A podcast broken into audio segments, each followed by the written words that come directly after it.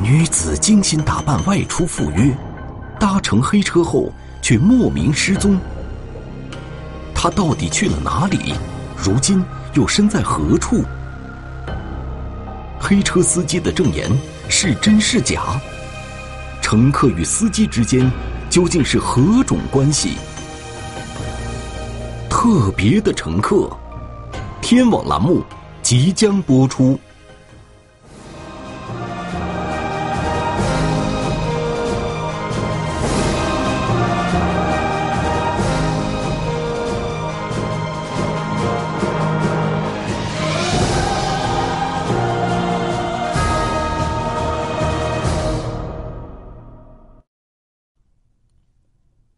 零一七年七月的一天，内蒙古自治区科右中旗公安局的民警正在反复观看一段监控视频。在这段视频中，一名年轻女子上了一辆白色的轿车。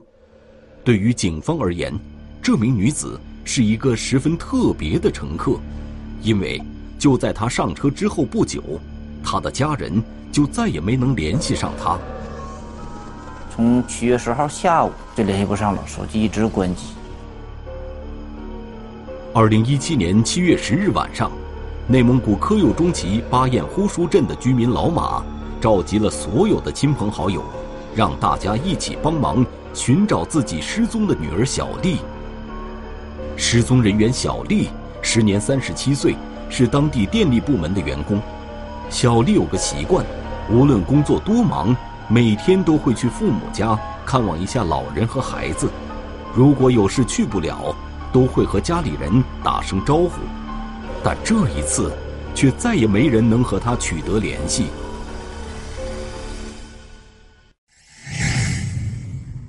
亲友们找遍了镇区所有能找的地方，始终没有发现小丽的踪影。无奈之下，家人们来到。内蒙古科右中旗公安局罕敖拉派出所报了警，他们觉得只有寻求警方的帮助，才是找回小丽的唯一希望。正常情况啊，一个正常的一个成年人，啊，不能说无缘无故一下子失踪、失去联络。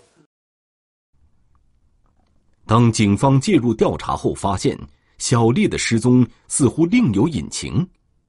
小丽失联的那天是星期一，据她单位的领导回忆，小丽是主动申请的调休，当天并没有去单位，她的同事们也都不知道她去了哪里。她是按时的外出，然后按时的回家，这样的话呢，她突然失踪，并且这个家里人啊。找他找不见这种情况，而且他没有一个之后的这个告知啊，这样的情况发生，所以说就感觉这个失踪的案件不是那么简单。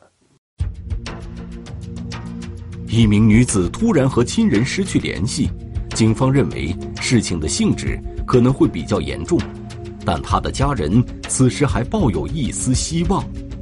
在当地群众的协助下，警方对镇区周边几公里的范围内。开展地毯式的搜索，但却没能发现小丽的踪迹。最重要的是要找到这个失踪人员，啊，是死是活，这个人在哪儿？我们要找到他，因为他是这个关键。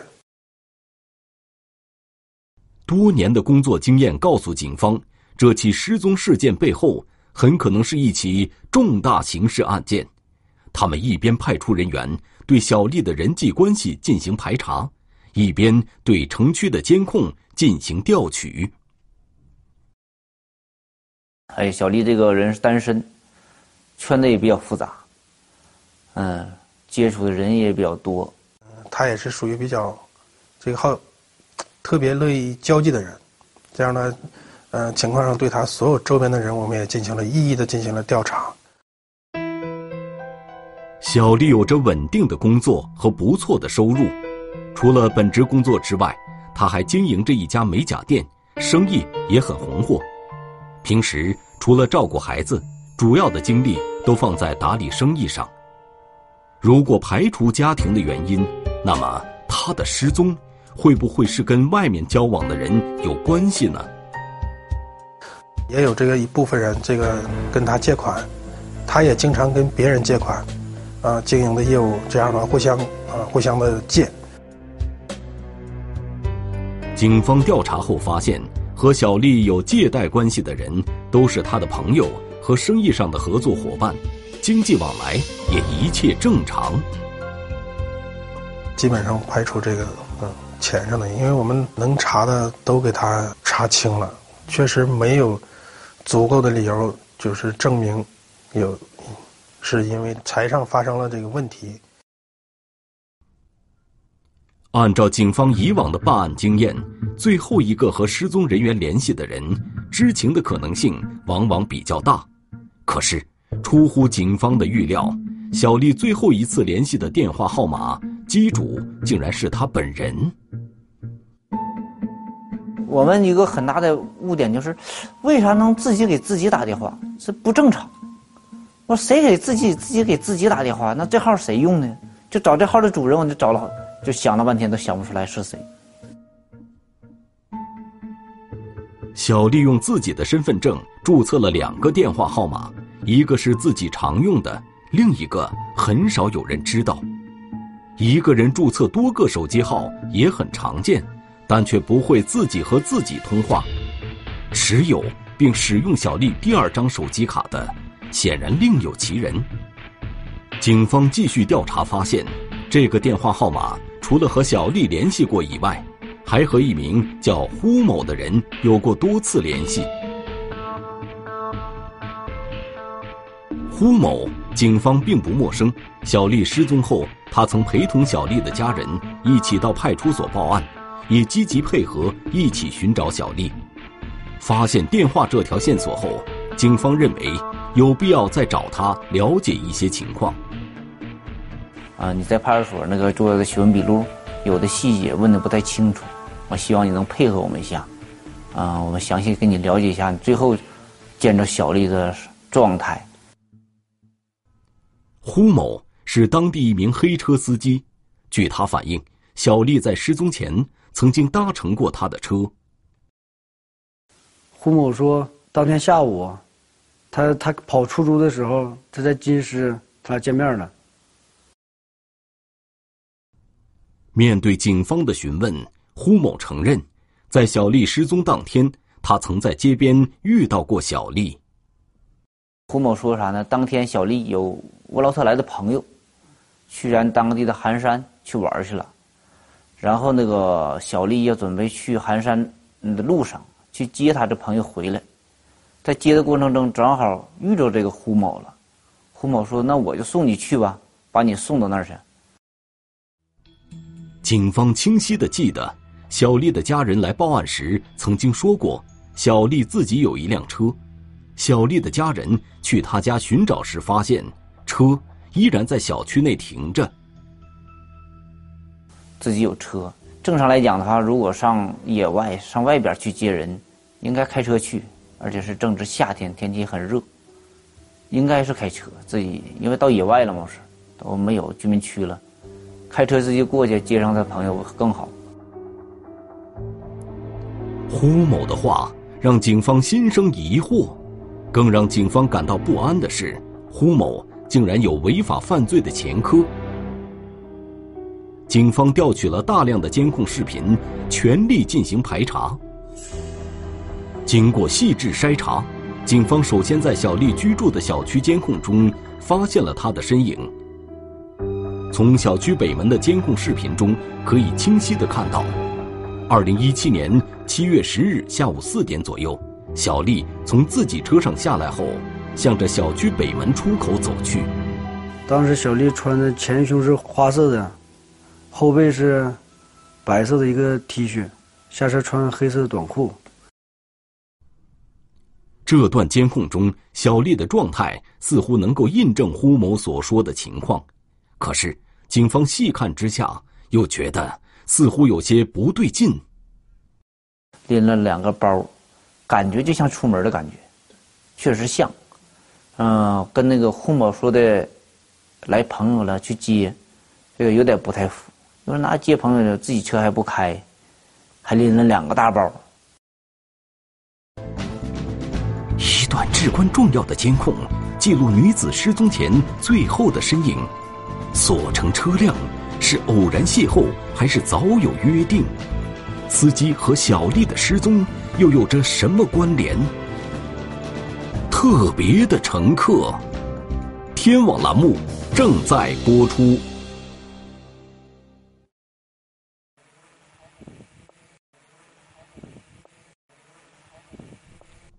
谁是最后一个与小丽联系的人？警方此时还不得而知，但可以明确的是，呼某应该是警方目前掌握的最后一个见过小丽的人。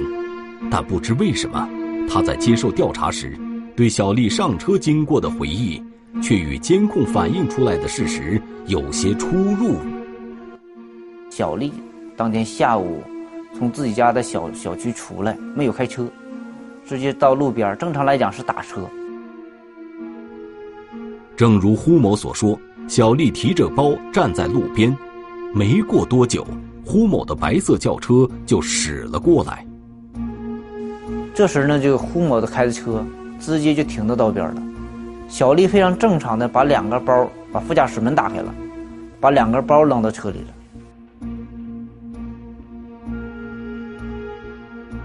随后。小丽就上了车，整个过程前后不超过一分钟，非常自然。警方乍一看也没发现有什么异常，可是，在反复查看这段视频之后，有人提出，小丽和呼某之间似乎并不仅仅是乘客和司机那种简单的关系，感觉到那种关系是一种很自然、很很很亲近的一种关系。据呼某所说，小丽搭乘他的车纯属偶然。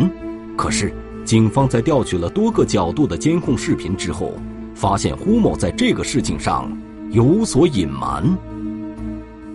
当时小丽站在道边道边上有两台出租车，小丽呢根本就没有那个打出租车的意思，而是就站在道边在张望，一看就是在等人。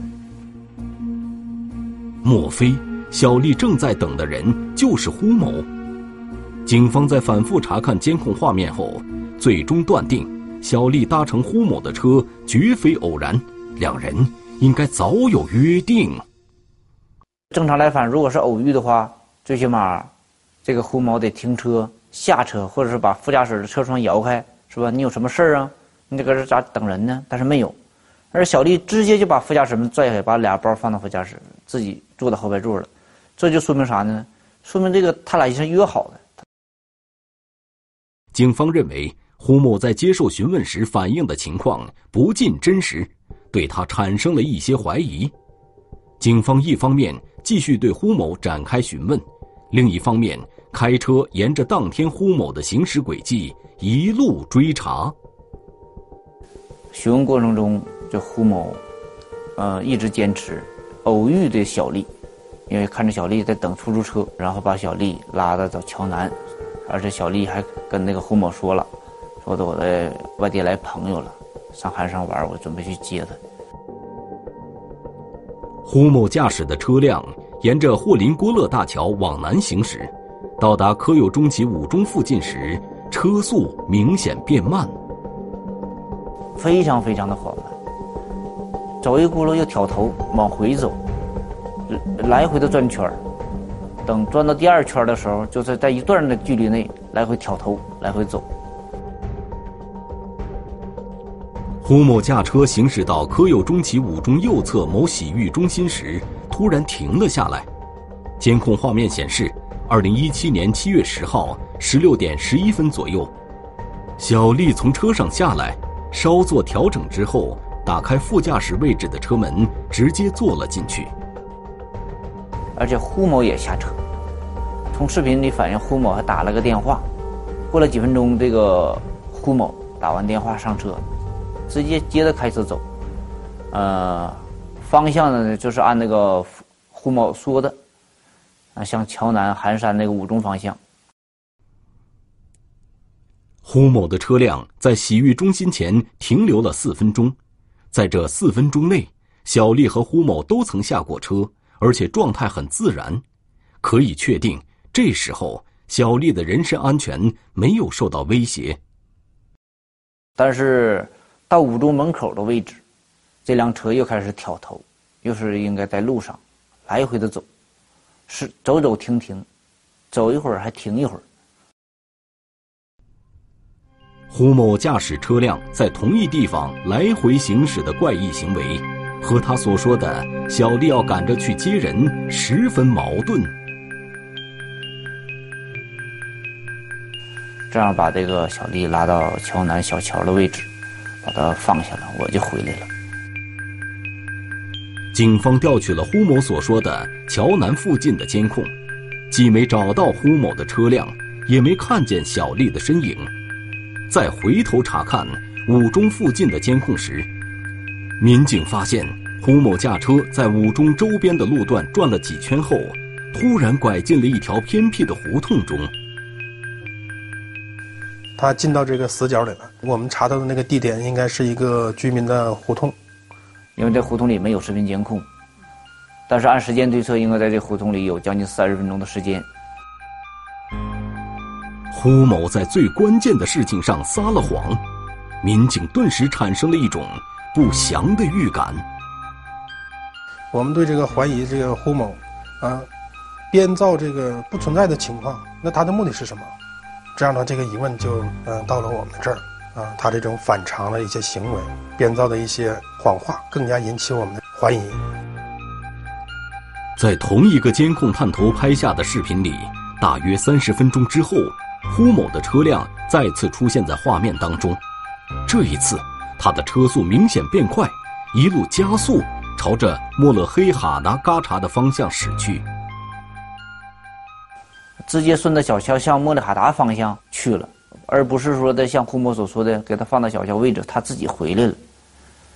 嗯，这几方面有重大疑点。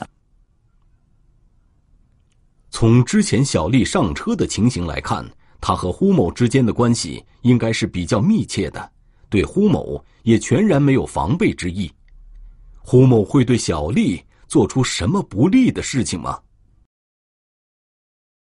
警方对小丽的社会关系再次进行了深入排查。小丽的一位朋友向警方提供了一条重要线索，但是她的一个好闺蜜给我们反映了。说的他俩有这种不正当的关系，男女关系。据知情人透露，胡某和小丽是四年前学驾照时认识的，后来两人因为有共同的爱好，慢慢熟络起来，之后一块做起了代还信用卡的业务。他们一起合作从事银行卡的还卡服务，这个行为，啊，也是违法的。啊，涉嫌这个非法经营。在掌握了其涉嫌非法经营的相关证据后，警方认为攻破其心理防线的机会来了。首先以这个罪立案侦查，并对这个可疑的胡某啊采取了强制措施。黑车司机竟然身负命案。身为乘客，小丽究竟是死是活？面对警方讯问，嫌疑人是否会露出马脚？警方能否找到关键证据，破解失踪之谜？特别的乘客，天网栏目正在播出。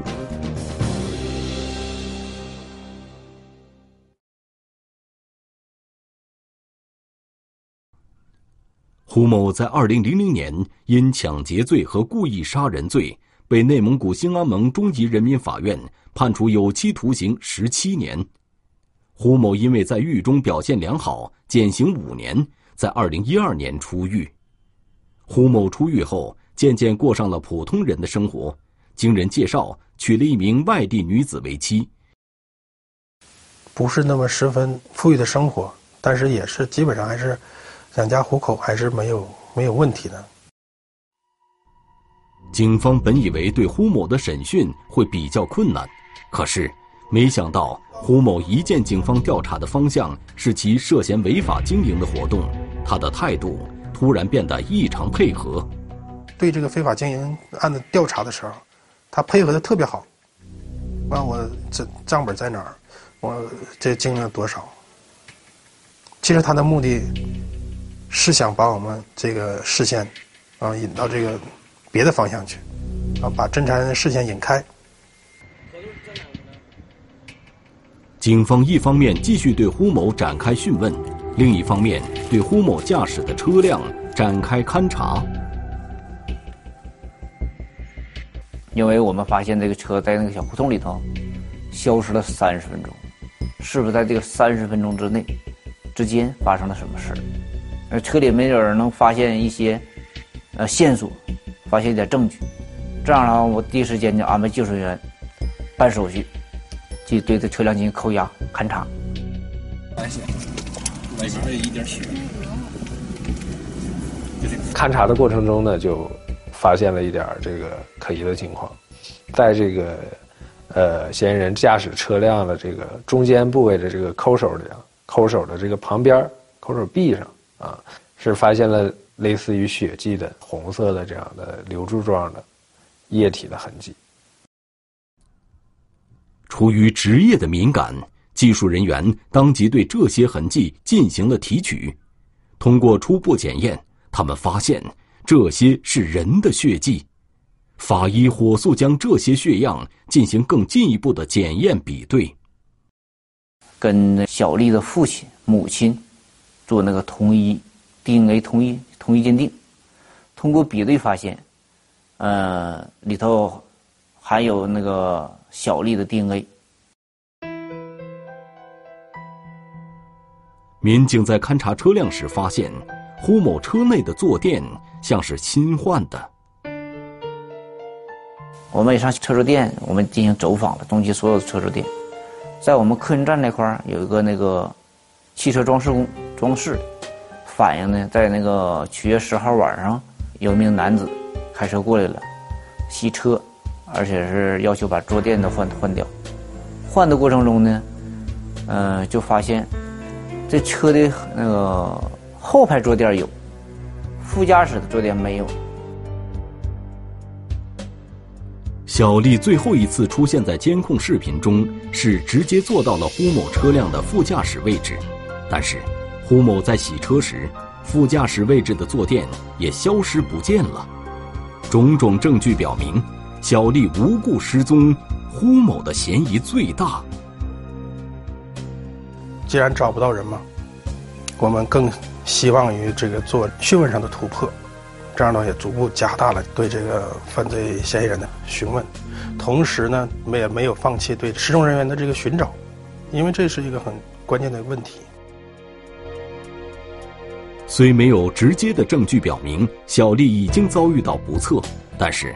警方认为她此刻已经凶多吉少，警方大胆假设，如果杀害她的嫌疑人就是胡某，那么胡某最佳的作案时机就是他把车开进胡同死角的那一段时间。根据监控，警方发现他在2017年7月10号下午17点左右，驾驶车辆朝着莫勒黑哈达的方向驶去。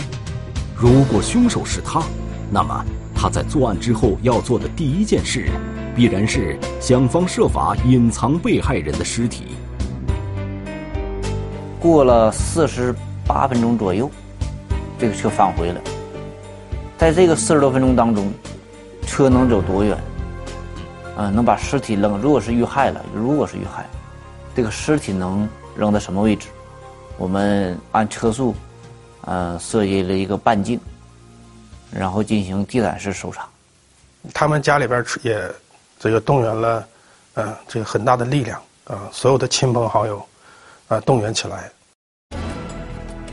警方一路搜寻，范围逐渐缩小到莫勒黑哈达嘎查附近。我们公安机关组织了近百人的搜查队伍，啊，当还动用了咱们的警犬，还有专业的无人机。嗯，对整个莫勒哈达的屯子、每户的园子，包括屯外这个山区，以进行搜查。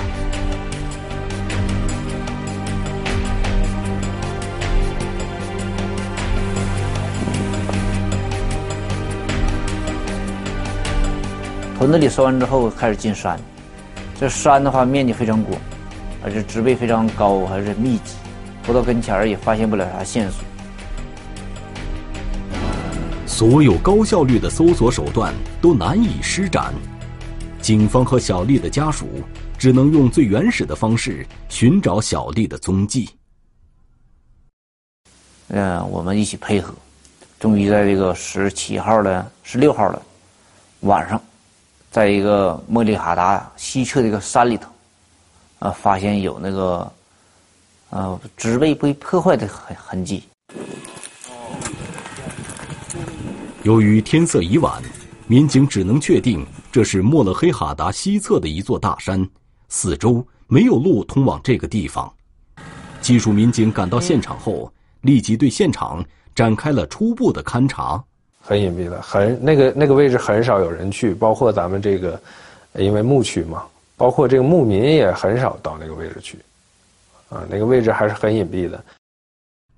虽然每一位办案的民警。都盼望着小丽能平安归来，但直觉却告诉他们，接下来的工作，他们不得不按最坏的结果去展开侦查。啊，通过这个对那个现场掩埋的这个土坑啊，基土的清理，首先显出来人的这个膝盖骨，这让我们一下子确这是一个人。光照条件很差，所以说呢，对现场进行了这个保护。呃，保护了之后，第二天的清晨。啊，天刚亮，然后我们对这个尸体的现对这个埋尸现场进行了这个勘查。负责现场勘查的民警没有急于挖掘尸体，而是先对现场的外围进行了细致的勘查。首先是勘察一下它的这个四周环境啊，并没有急于对这个中西现场进行勘察。我们想在这个外围现场发现更多的一些有价值的证据，啊，比如说这个运尸工具的这个留下的痕迹，啊，又比如说它这个处理啊，挖这个坑啊，留下了这些工具痕迹，呃，但是呢，时间也比较长，啊，没发现这些痕迹，所以说呢，对这个中医现场尸体啊，我们决定进行挖挖掘。荒郊野外，无名尸体是否就是失踪乘客？家属辨认能否确定尸源？身负重大嫌疑，胡某为何镇定自若？审讯室内的交锋，警方如何揭开谜团？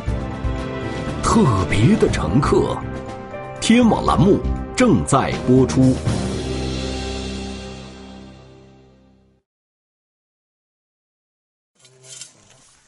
为防止破坏尸体表面，无名尸体的挖掘工作细致而缓慢。在挖这个受害人尸体的时候，呃，是很困难，啊，因为你怕这个破坏掉这个尸体尸表的情况，啊，可能你用的这个工具过于锋利，就会破坏啊，给它造成二次的这个损伤啊，这种，所以当时在挖掘的时候呢，我们是用这个特殊的这个。锹啊，还有一些这个勺啊，是把这个土一勺一勺的往外挖。警方把尸体挖掘出来后，立即组织小丽的家属辨认尸体。经过这个失踪人的家长啊，从这个衣着上初步的辨认啊，辨认出来是这个失踪人员。为了更进一步确定死者身份和死亡原因，警方将尸体运回后，立即展开了尸检。啊，尸表基本上是没有伤的，然后这个发现这个受害人呢，颅骨、啊胸骨都没有骨折的情况发生。排除掉这个利器呀、锐器击打啊这样的情况，啊，然后就聚焦在这个窒息的情况上。呃，包括后期的这个病理，啊，病理检验，啊，也确定了他这个窒息死亡的这么一个。在尸检的同时，抛尸现场的勘查工作始终没有停止。在挖掘过程中发现的一块车坐垫，引起了所有人的注意。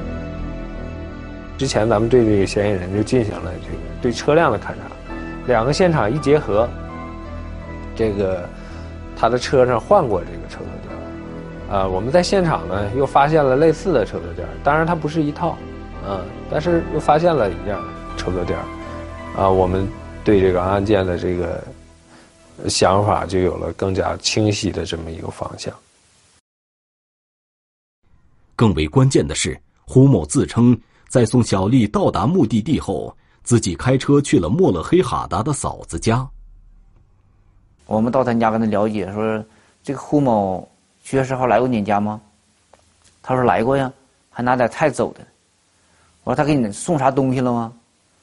他说他把车车垫放到我们家了，而是后排座的坐垫正在我家四在就在我家四轮子上放着呢。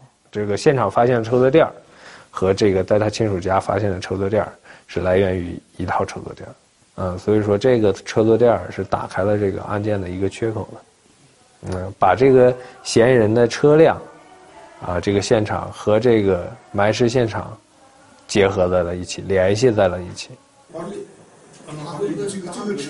双方交锋到了最关键的时刻。经验丰富的老刑警迅速调整了审讯思路。是九号那天，就是去要把他手铐、脚镣都戴上了，给他制造心理压力。每个人都有这个心理上的这个最薄弱的一个地方，啊，如如果我们要是找准这个方向的话，还是最终能够突破啊，最终能够呃让他朝着我们这个方向去做去。在巨大的心理压力下，胡某向警方讲述了他与小丽之间的感情纠葛，但对小丽被害一事依然只字不提。这人多多少少有一点这个情感方面，还是应该是还得还有点还是有点这个这个味儿，所以说我就抓住这点。你的良心你能过得去？警方从他与小丽之间亲密的关系入手，终于打开了胡某的心理防线。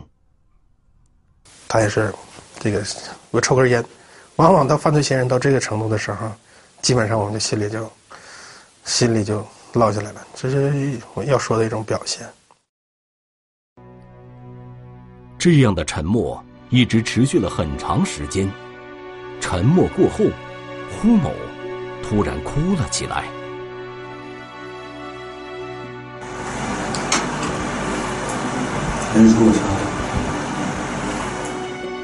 据胡某供述，他和被害人小丽四年前相识，后来发展成情人关系，还一起非法经营代还信用卡的生意。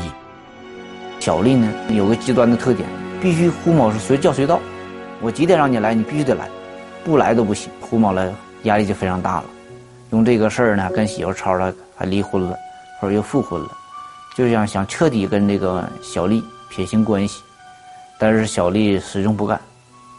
在这种情况下，这个胡某就产生了，呃，将那个小丽杀害的想法。二零一七年七月十号，胡某用事先从小丽那里要来的手机号码打电话约她去乌兰浩特游玩，并且主动开车去接小丽。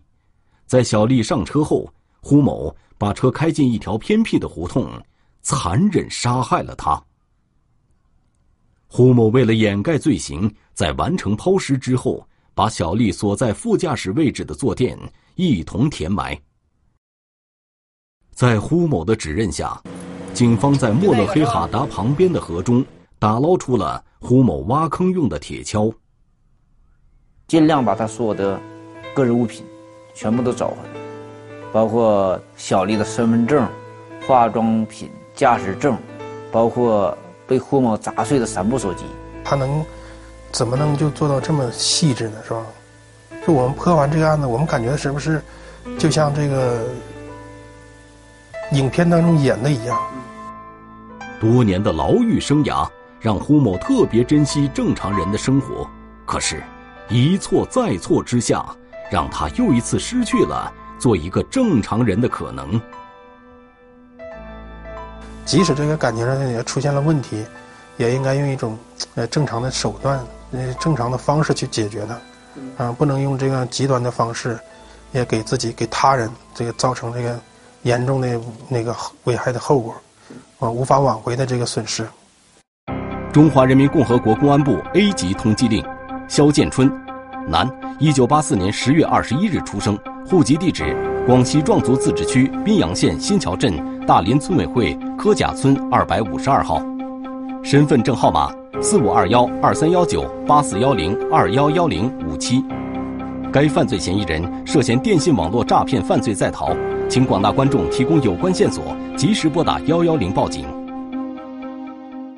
一次街头交易牵出一个犯罪网络，一把普通钥匙打开一个藏毒仓库，